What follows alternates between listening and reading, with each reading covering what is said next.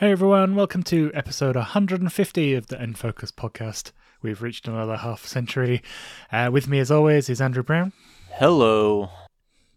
and Tori Wassenaar. G'day. Uh, and this week, we're going to talk about all the latest news from the Indie World Showcase that happened during the week.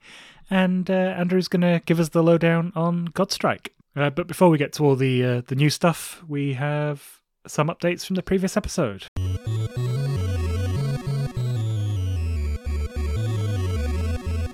Okay, Tori, you uh, have some follow-on thoughts on Doom Eternal on Switch uh, since we spoke last week. How's that going for you? Well, I've beaten the main campaign. That's the same as PC, so all my thoughts are more to do with the Switch port specifically. It gets rough to the point where it's really hard to play. And no, it's not a bloat problem. It totally is. It's not the features that slow it down. It's the fact that there are just too many demons on screen at the one time. Because there's it's because there's too many features to deal with demons on screen at one time. I didn't even get to use any of the features against the demons. like it, the demons have too many features. it chugged and it got me killed a lot. A little disappointing. I mean, more than a bit disappointing. So, some people have beaten this game on Ultra Nightmare on the Switch. I don't know. Maybe it's a problem with playing it handheld because I play- played this primarily on the Lite. Could you test that? There's no like level selecting Doom, is there? Where Yeah, you could test that there is. on docked. Oh, uh, cool. I did test it undocked and I did have similar problems, but not to the same degree. Yeah, Panic Button. Uh, I think that's who ported it. Am I Mm. right? Yeah, Yeah. Uh, they're they're pretty decent on the whole, but I th- it's uh, they've been hit and miss with the post game support. Uh, I think they also did Wolfenstein Youngblood, and that was just a lost cause. that was very blurry. Played fine. I just uh, it never got. Well, I don't know if it got, actually got any of the updates eventually, but uh, it Andrew did tried it a couple. eventually. It did eventually. Okay, Months well, after maybe the may- other versions got updated. I remember Doom 2016 got some post release updates that vastly improved Mhm. the performance. So I'm hoping that happens with Eternal. The DLC apparently is coming, so that's the Ancient Gods part 1 and 2. Hopefully with some improvements because especially part 1 it gets really full on. Like Mhm. right out of the gate, you start the first level and it's like playing something on the hardest difficulty even if you're playing on like a lower difficulty. it doesn't pull any punches. they definitely improved the visuals in Wolfenstein 2 well long after launch, I think, uh, but it was too Oh. long for me to actually go back to it. So I might give that another shot. I liked that game, but I know that's a divisive game in general. mm, I, I liked it a lot. Uh, it was Youngblood I hated just because of the the live servicey bits and some Yeah. really weird approaching to like checkpoints and Yeah. respawning. Wolfenstein 2 I loved, and uh, yeah, I'd love playing through that again on on Switch. So Yeah. Uh, the last thing to touch on is battle mode, which I don't think I really talked about last time. Battle mode is Doom Eternal's asymmetrical multiplayer, where you have one player playing as the Slayer, uh, fully upgraded, they say, but not quite, against two demons, two player controlled demons. It's interesting. It's got a very high skill ceiling just because of the nature of Doom Eternal and having the AI taken over by player. It can get very hectic. Uh, but I also noticed that in this mode, because of that, it also chugs and it cost me a couple of wins as well. So unfortunately, I can't say I'd recommend. If battle mode is somehow the takeaway for Doom Eternal in general, don't play it on Switch. Not yet. needs more balloons. Yeah. Um, cool. So uh, with that update, we'll uh, get straight on to the latest Switch news, uh, which is of course the Indie World Showcase. Okay, so with the Indie World Showcase, we'll just run through the announcements. Um, we'll we'll talk up if we have anything interesting to say about them. You know, if not, you've heard the show before. So uh, the first thing they announced was uh, Road 96, which is coming later this year. Uh, looks like a procedural narrative adventure with like branching stories, a lot of uh, player agency on what happens. Certainly looked interesting. I think the thing for me is with a lot of these, uh, you know, branching storyline games, when you when you replay it, that illusion of choice kind of breaks eventually. This certainly looked like they were making a point of showing like all the different deviations you can make. So yeah, one to keep an eye on. Uh, what about you two? I think you're right in that it looks like the sort of game that once you start playing it, like on a multiple playthrough, you can kind of see how they, what's the word, like work around the fact that there's multiple branching storylines that kind of Mhm. aren't that different. It's just a different flavor. But I guess that's its own interesting storytelling mechanic. I'm concerned how often things would start to repeat themselves or would seem too similar to each other because you, you see that a lot in more traditional procedurally generated games. You start seeing repeating elements almost right away on your next playthrough. I'm not convinced that's going to translate as well to a narrative game. Usually in a narrative game, unless I really, really like it, it's a one and done for me. So this game would need to give me a really good reason to want to play it multiple times. Um, next up was Aerial Knights Never Yield, uh, or is that Aerial underscore Knight, um, which is an endless runner. Looks like it's got a, a storyline, comes with a cool like hip hop soundtrack, which seemed really cool. I, I imagine a lot of the actions you do will be fairly rhythm based. Uh, Tori, I had this one marked down as one you would probably like. I was going to say, I bet you're going to ask me about this one. um, the visual style and the um, music definitely were huge takeaways from me. Uh, Endless Runners, I'm either they're really good or they're not.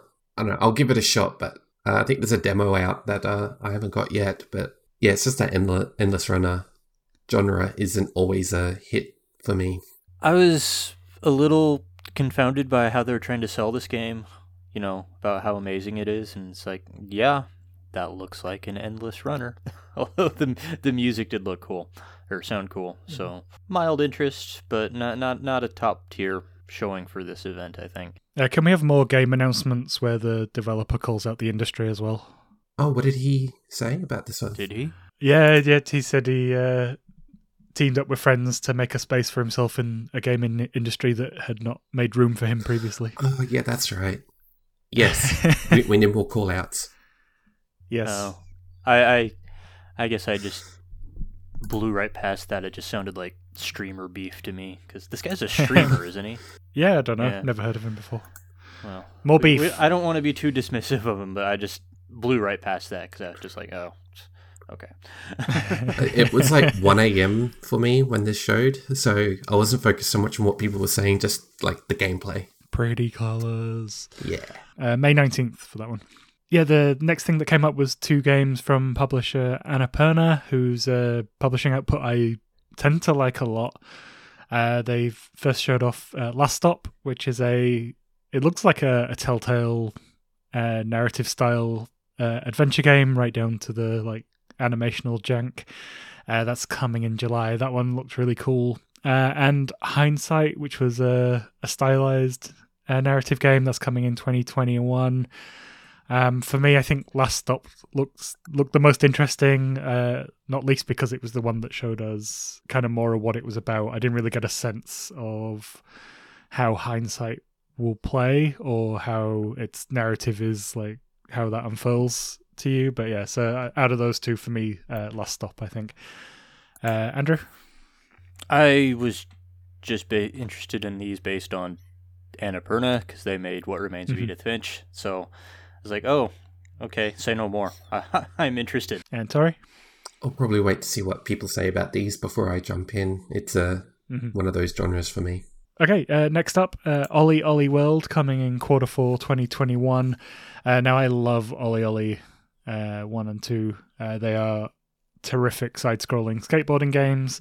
Uh, they've taken the, the basic mechanics of that and have turned it into kind of a platformer with the storyline and cutesy characters.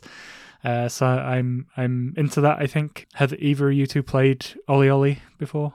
I've played a little bit of the first one. I think it was the first one. I really liked Mhm. it, but again, just kind of stopped playing it and I don't know why.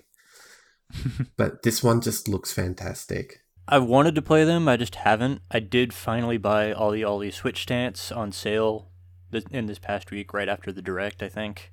Mm-hmm. And Switch Stance is the Switch port of the first two games in one package. Mm-hmm. Someday I'll play it. Maybe before this comes out, but this looked great. It's going to be a big year for skateboarding games on Switch this year. Yeah. Yeah, I noticed it was on sale. I was going to grab it after the uh, podcast, actually. So, Gonna jump back into that again. Next up is the Longing, which came out on the day of the direct. So it's based around uh, the idea of a, a king being asleep for 400 years, and you play his last remaining minion who has the the wondrous task of waking him up when that time ends. Now the the trailer indicated this plays out in 400 days real time, It does. but I, I looked at the uh, how long to beat and it says 17 hours, so not sure how that works. But Well, you don't have to play it in real time. So like there's Mhm. probably 17 hours of things to do in the 400 Mhm. days, but it's one of those games you have to play a little bit every day, uh, which is why I haven't picked it up even though I think it looks really cool. But like I'm still playing Animal Crossing every day. I, I, I can't pile on too many play every day games on myself, otherwise I'm not going to get anything done. uh, I was uh, in on the art style and the concept, and then yeah, when I when they said real time, I was like, uh, no. Well, you also don't even really have to do everything. Like if you if Mhm. you want to boot it up on day 1 and then ignore it for 400 days and then boot it back up again to see the ending, you can do that. It's just all the other stuff that you can do in the cave to pass the time. Like hmm that's like keeping your creature entertained or like what has the creature been doing for 400 days. That that's kind of what's being explored there. But hmm if you don't care and you, you just want to add another beaten game to your pile, just boot it up, wait 400 days, then boot it up again. That's it. That's the whole game. uh, Tori. I think this is one of those games that's kind of like pushing the boundaries of the medium, playing around with the expectations of beating a game within a reasonable time frame. Uh, I can applaud it for that, but it's probably not my thing. Uh, next up was There Is No Game, Wrong Dimension. Uh, this is a point and click comedy game. Looked interesting. One I'll probably slap on my wish list and pick up at a, at a later time. Uh, how did you two land on this one? I don't get it. I could not make heads or tails of this game and no interest. It's just one of those like comedy non games, which I, I guess it's in the title. It's just a bunch of stuff that happens. Some of it must be funny, some some won't be. A weird one, but I'm interested. I, I like the the weird sort of experimental stuff as well. So next up, uh, Teenage Mutant Ninja Turtle Shredder's Revenge. Definitely excited for this one. Uh, harking back to the old '80s side-scrolling beat 'em ups. Not typically a genre I would enjoy, but it has the Turtles license attached to it, and I was a big Turtles nerd when I was a kid. So yeah, co- color me interested. Uh, the art style looks fantastic. The music sounded great. Def- definitely picking this one up. Uh, Andrew, I can imagine you being up for this one. Oh yeah, I grew up playing the Ninja Turtle beat 'em up game, so yeah, definitely want to play this. Sorry. I know next to nothing about uh, Ninja Turtles, so it's a miss from me from that side, but the gameplay looks really fun. Okay, uh, just quickly before we move on, uh, Andrew, favorite turtle? Donatello. I knew you were going to be a Donatello man. Uh, Raphael for me. Uh, Tori won't have one. The purple one. Donatello. God damn it. I like purple. Fine, I changed mine to Leonardo. the boring one. Come on. It's not Michelangelo or Raphael, depending upon the adaptation. Uh, M- Michelangelo is the absolute worst one. His shtick was tired in the in the eighties, and, and that and that was his era. yeah, moving on. Uh, next up was Cris Tales, which is a time traveling RPG. Uh, strong influence from JRPGs, uh, turn based combat.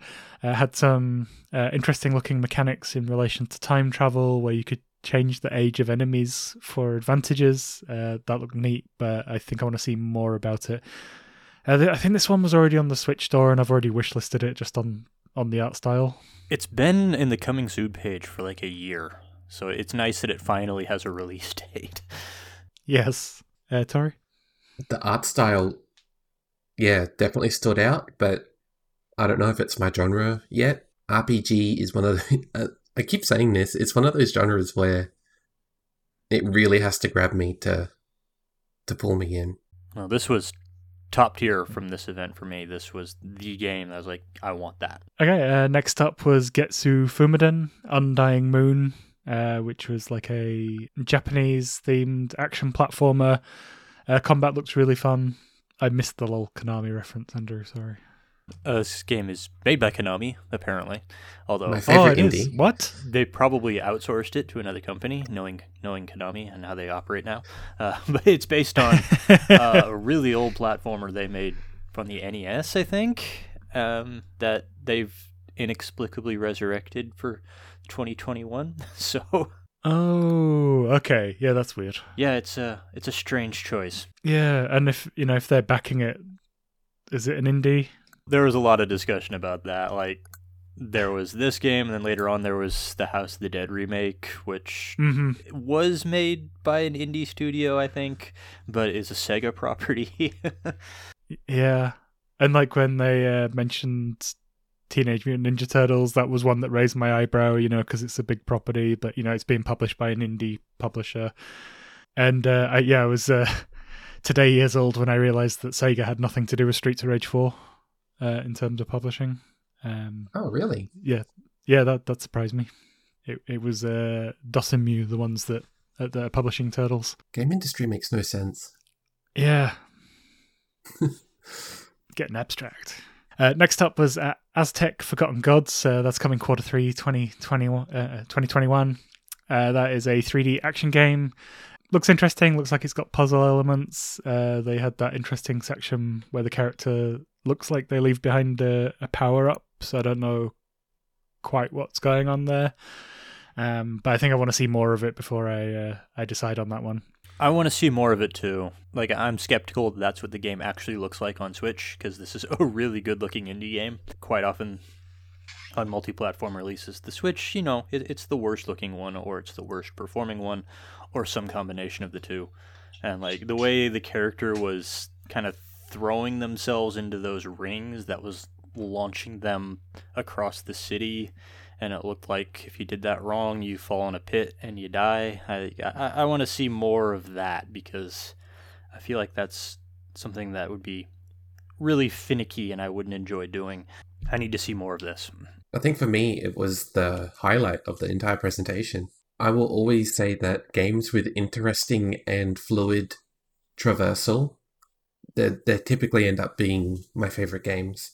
It looks like a lot of fun to just kind of whiz around the uh, the game area and punch things, and as long as it runs well on Switch, because I am a little bit skeptical as well, but sometimes they pull off some amazing stuff.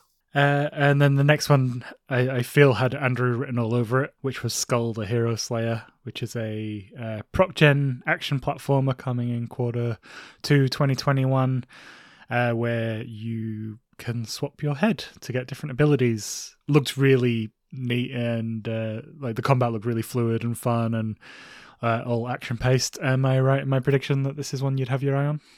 I've been aware of this game for a while. It looks okay. like there there are a lot of enemies on there and I, I kinda I'm not really into those kind of games where it just floods the screen with enemies. It's like, okay. Mm-hmm. Kind of gave me Dead Cells vibes, and I'm not sure why. Because it's a side scrolling action Yeah, probably. roguelite. Pro- that's Procgen. Um, sorry. That whole switching heads thing reminds me of this other game called Goner.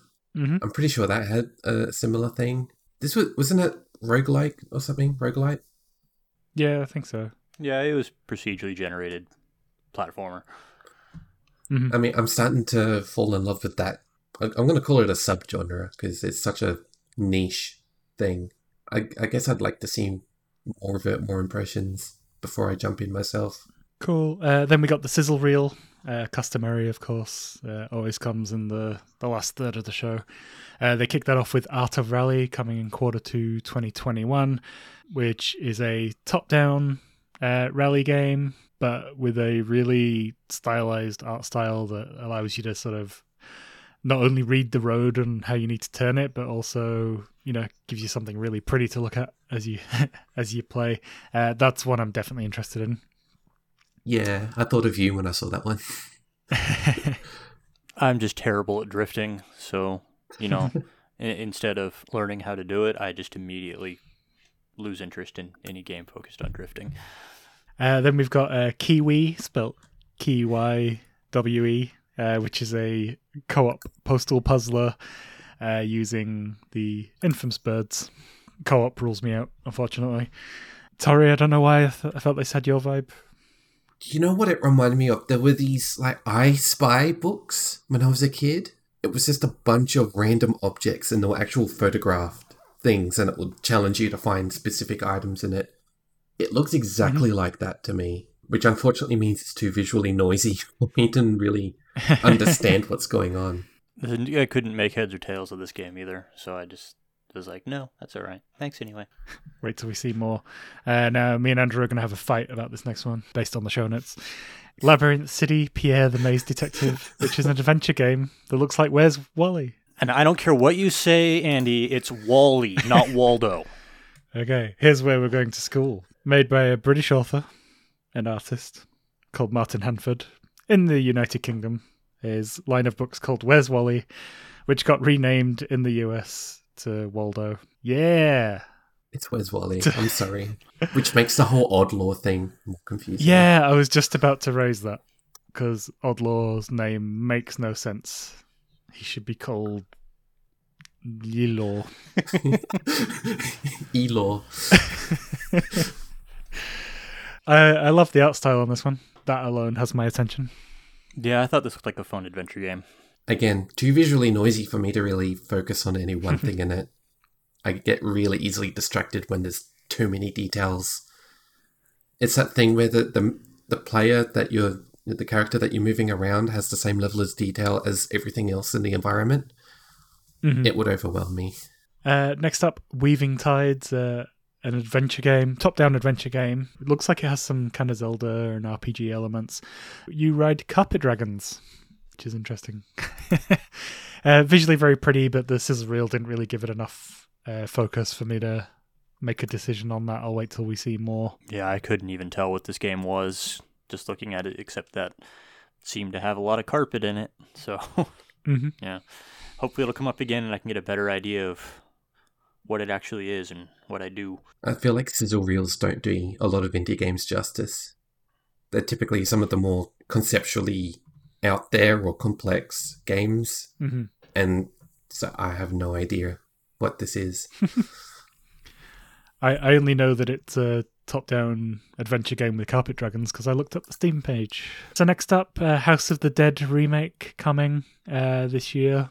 I am really hoping for motion or IR controls here. Uh, I think that is where that's going to live or die. I can't imagine it wouldn't have them. Nah, Sizzle Reel did not make anything Hmm. clear, of course. So It would be bizarre if a House of the Dead game didn't have, you know, aiming, like motion aiming. Like Mhm. uh, the Switch doesn't have an IR sensor like the Wii did, so even though it has IR, it, it wouldn't be run that way. So it would have to be motion controlled. But Mhm. I liked the House of the Dead games on Wii, Mhm. and I just I can't imagine that they would make another one for console that doesn't have uh, motion controls because that's that's what the House of the Dead games have always been, and it's going to be an immediate problem if it's driven by buttons or even by touchscreen. It, it, it needs motion controls, or it's not House of the Dead. yeah, uh, it's it's almost like going back to the uh, the world ends for you about having that without two screens. Typing of the Dead was good. I liked that version. I love typing of That the Dead. neat. so good. cool. So uh, next up was Ender Lilies Quietus of the Knights. Uh, this is in early access on PC already. You can probably tell that I've been looking at Steam pages.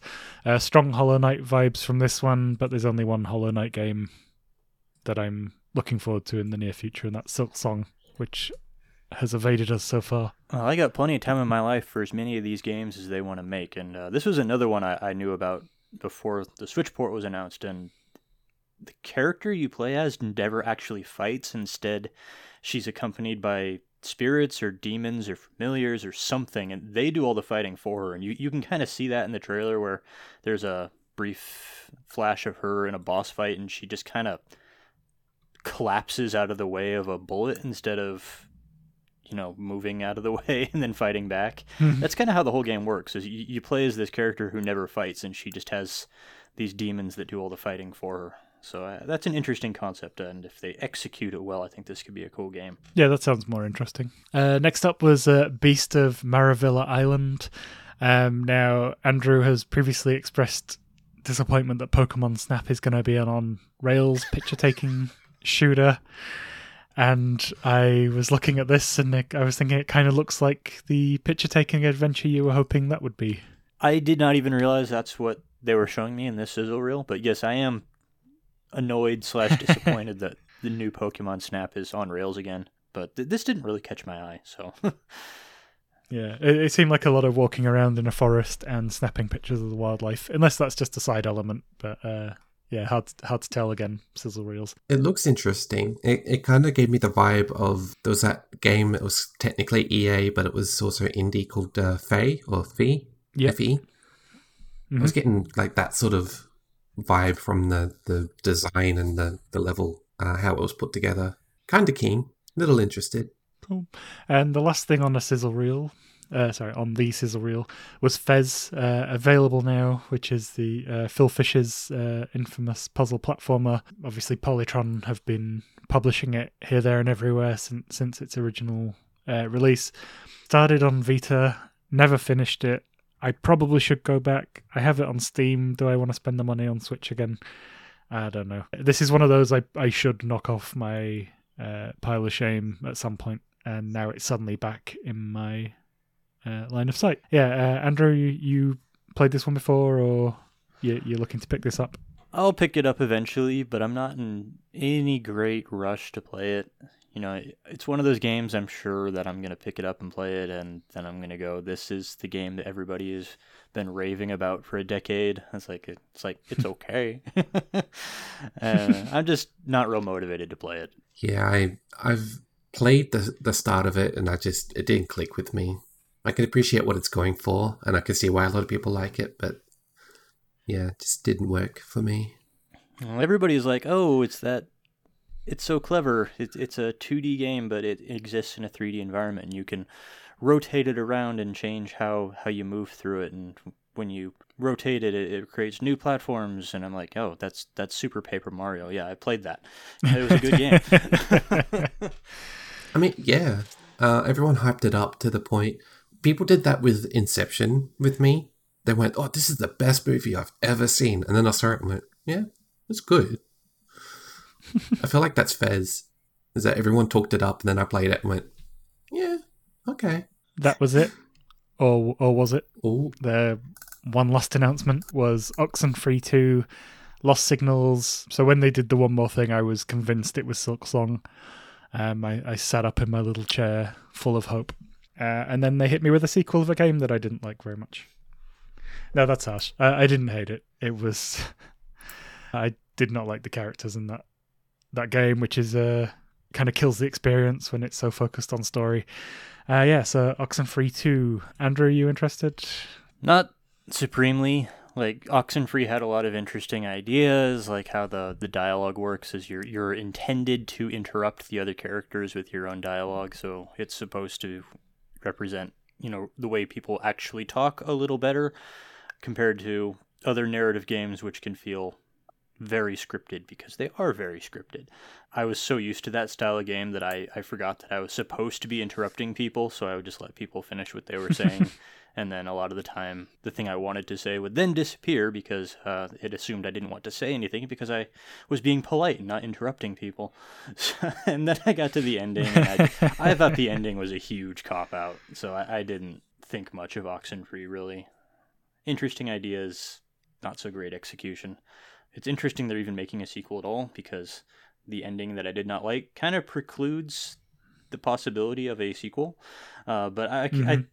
I, I think I see the direction they're going for getting a sequel into this, and without spoiling the first game at all, because uh, it is a pretty good twist. I didn't see it coming.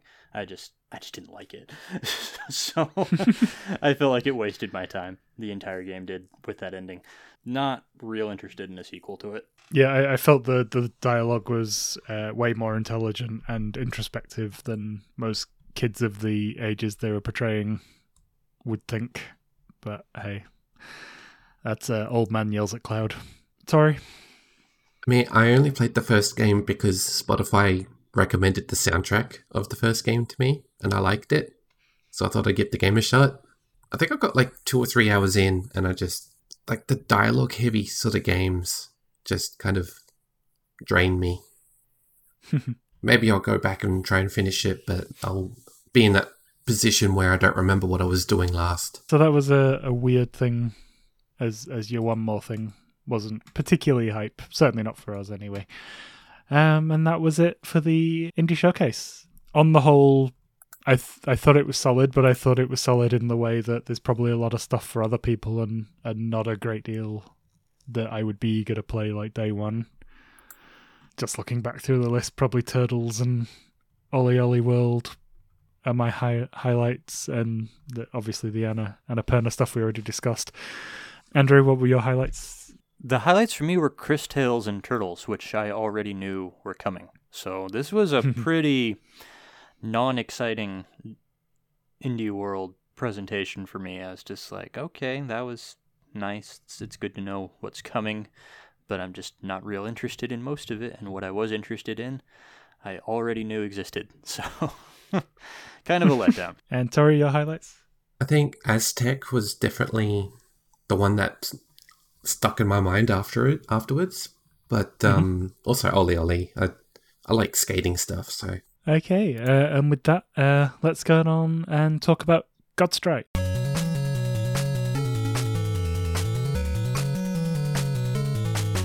Okay, Andrew, you uh, were blessed with a review, uh, a review, a review code for for Godstrike this week, I believe. Yes, I got it from our friends at Stride PR through Ray Pareka again. Uh, so thanks for that. Mhm. Godstrike is a twin stick bullet hell shooter where I play as the last herald and I go through a boss rush of 10 different bosses to defeat some monsters that exist in this space for some reason the game doesn't really explain. So there is a story. The story seemed really disconnected from the events of the game. Uh, I'm not going to get into the whole thing because it would take me a long time and then I would just go, none of it mattered. So let's just skip right to the end and say, there is a story, it doesn't matter, let's move on. Uh, How the game works is it's all built around time. Time is both your currency and your health bar. Before I start the boss battle, I'm in this kind of floating platform in this void of space that has two magic books in it. By going to these books, I can equip my character with skills for the coming battle. One of the books has skills I can equip for free. I can equip up to four of them, and they just passively change how my character works.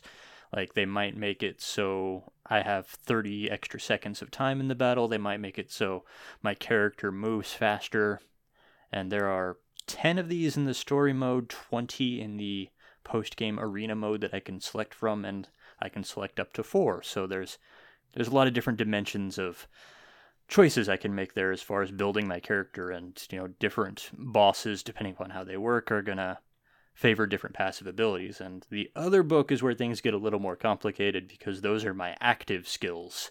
And when I'm fighting each boss if I can hit them enough times in a row in a narrow window of time they'll drop souls. And by picking up those souls those charge my active skills. And my active skills do things like they might teleport the warden a short distance forward, they might activate a shield that absorbs all of the bullet hell projectiles, or they might do cleanse, which completely clears the screen of bullets entirely. But to equip these skills, I have to sacrifice a certain amount of time from my total time to fight the boss. So like if I want to use the, the warden step skill, which flashes me forward a little bit, that's going to cost me 15 seconds of my total time. So I have to justify that sacrifice by making sure that I am using those defensive skills to save more time than I'm spending to be able to use it in the first place. And same thing goes for the offensive skills. If I'm taking a skill that costs me 30 seconds to equip, I have to make sure that I'm dealing enough damage that I'm making up for that 30 seconds I'm losing by equipping it. And then the other half of how time works, and this is leads into how I have to justify the skills I'm using. Time is also your health. When you get hit, you lose 15 seconds of time from your remaining total. And the object of the game is to defeat all the bosses without running out of time. And if you do run out of time, it's not game over yet, but your next hit will be a game over. And a few of the bosses seem to be built around tanking, so you are going to run out of time. uh, unless you're really, really good and you really know what you're doing. You just got to get through that last wave of the boss without getting hit. Otherwise, it's going to be an instant game over. I found the difficulty of the bosses pretty uneven. I got stuck on the second boss in the game for quite a long time, and the reason that happened was because when you're playing through the story mode, you unlock one active skill and one passive skill for each boss you defeat. So when I got to the second boss, I really had no choices to as far as how to build my character. I just had to keep beating my face against that boss until it finally went down and I was very happy when it did, even though it took like three hours to finally do it. and then after that, I unlocked a multi shot skill that really pumped up my DPS. Then that made it so I was able to get through the remaining bosses of the game in fairly short order, about three or four hours to clear out the next eight bosses in the game. Then I got to the last boss, and that was a five hour effort to get through it. But uh, that was the last boss, so I was a little less annoyed with that than I was with getting stuck on the second boss.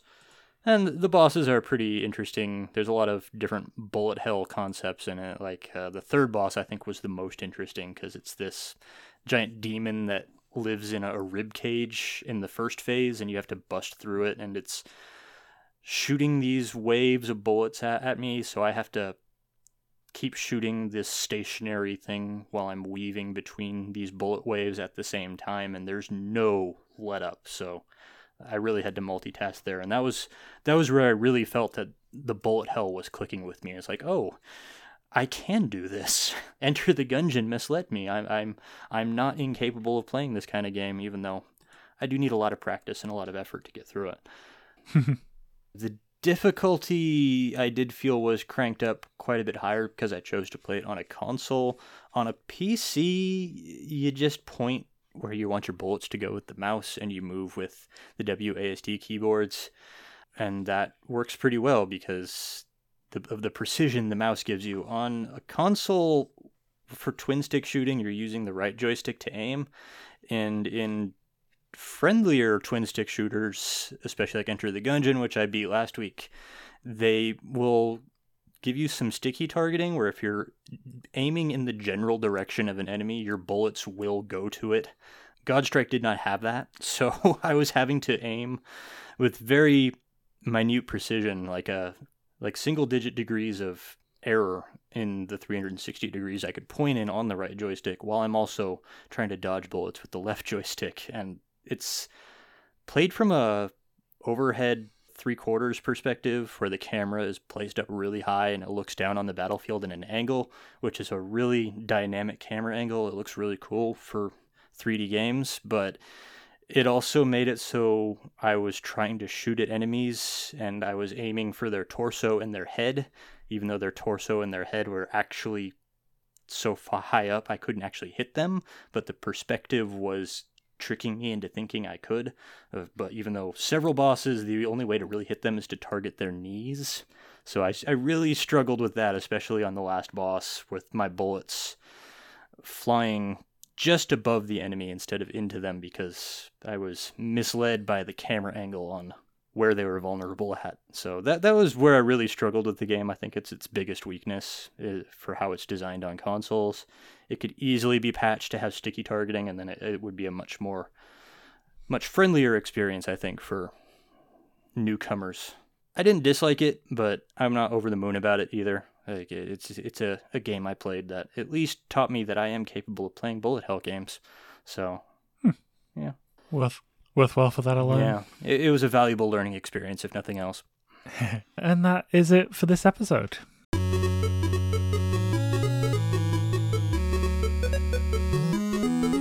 Okay, folks, what are we playing in the coming week? Andrew, we'll start with you. Oh, I'm out of season again, but I, I won a code in a contest for a game called Savage Halloween, which looks an awful lot like Halloween Forever. I hmm. suspect mm. there's some relation between the two games, even though it's published by two different companies. I'm going to investigate that a little more. Cool. Uh, for me, it's going to be something from the backlog. I haven't decided yet, so I'll run through my list of unplayed games and, and pick something. Uh, Tori? Um, so finally starting a playthrough of Resident Evil Revelations 2. Mm. So, oh, nice. keen to uh, have some thoughts on that next episode. Cool. I hope you enjoy that one.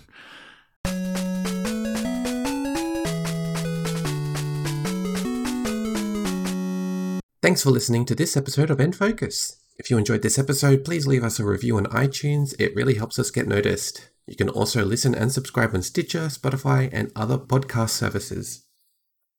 Make sure to check out our sister shows, PlayState and Power of X. That's for PlayStation and Xbox. Be sure to join our Discord server to interact with the lively Game Podular community. You can also follow us on Twitter, YouTube, Facebook, and at gamepodular.com for updates, news, and other content. Links for all of these are in our show notes. If you'd like to support our shows, you can buy us a coffee or become a Game Podular Patreon. The details for both of these are on our website. Thanks in advance. This episode was edited by Andrew, and you can follow him on Twitter at PlayCritically or check out his long form reviews at playcritically.com. Our host, Andy, you can follow at Flame Roast Toast, and myself at Stew2, that's S T W T W O.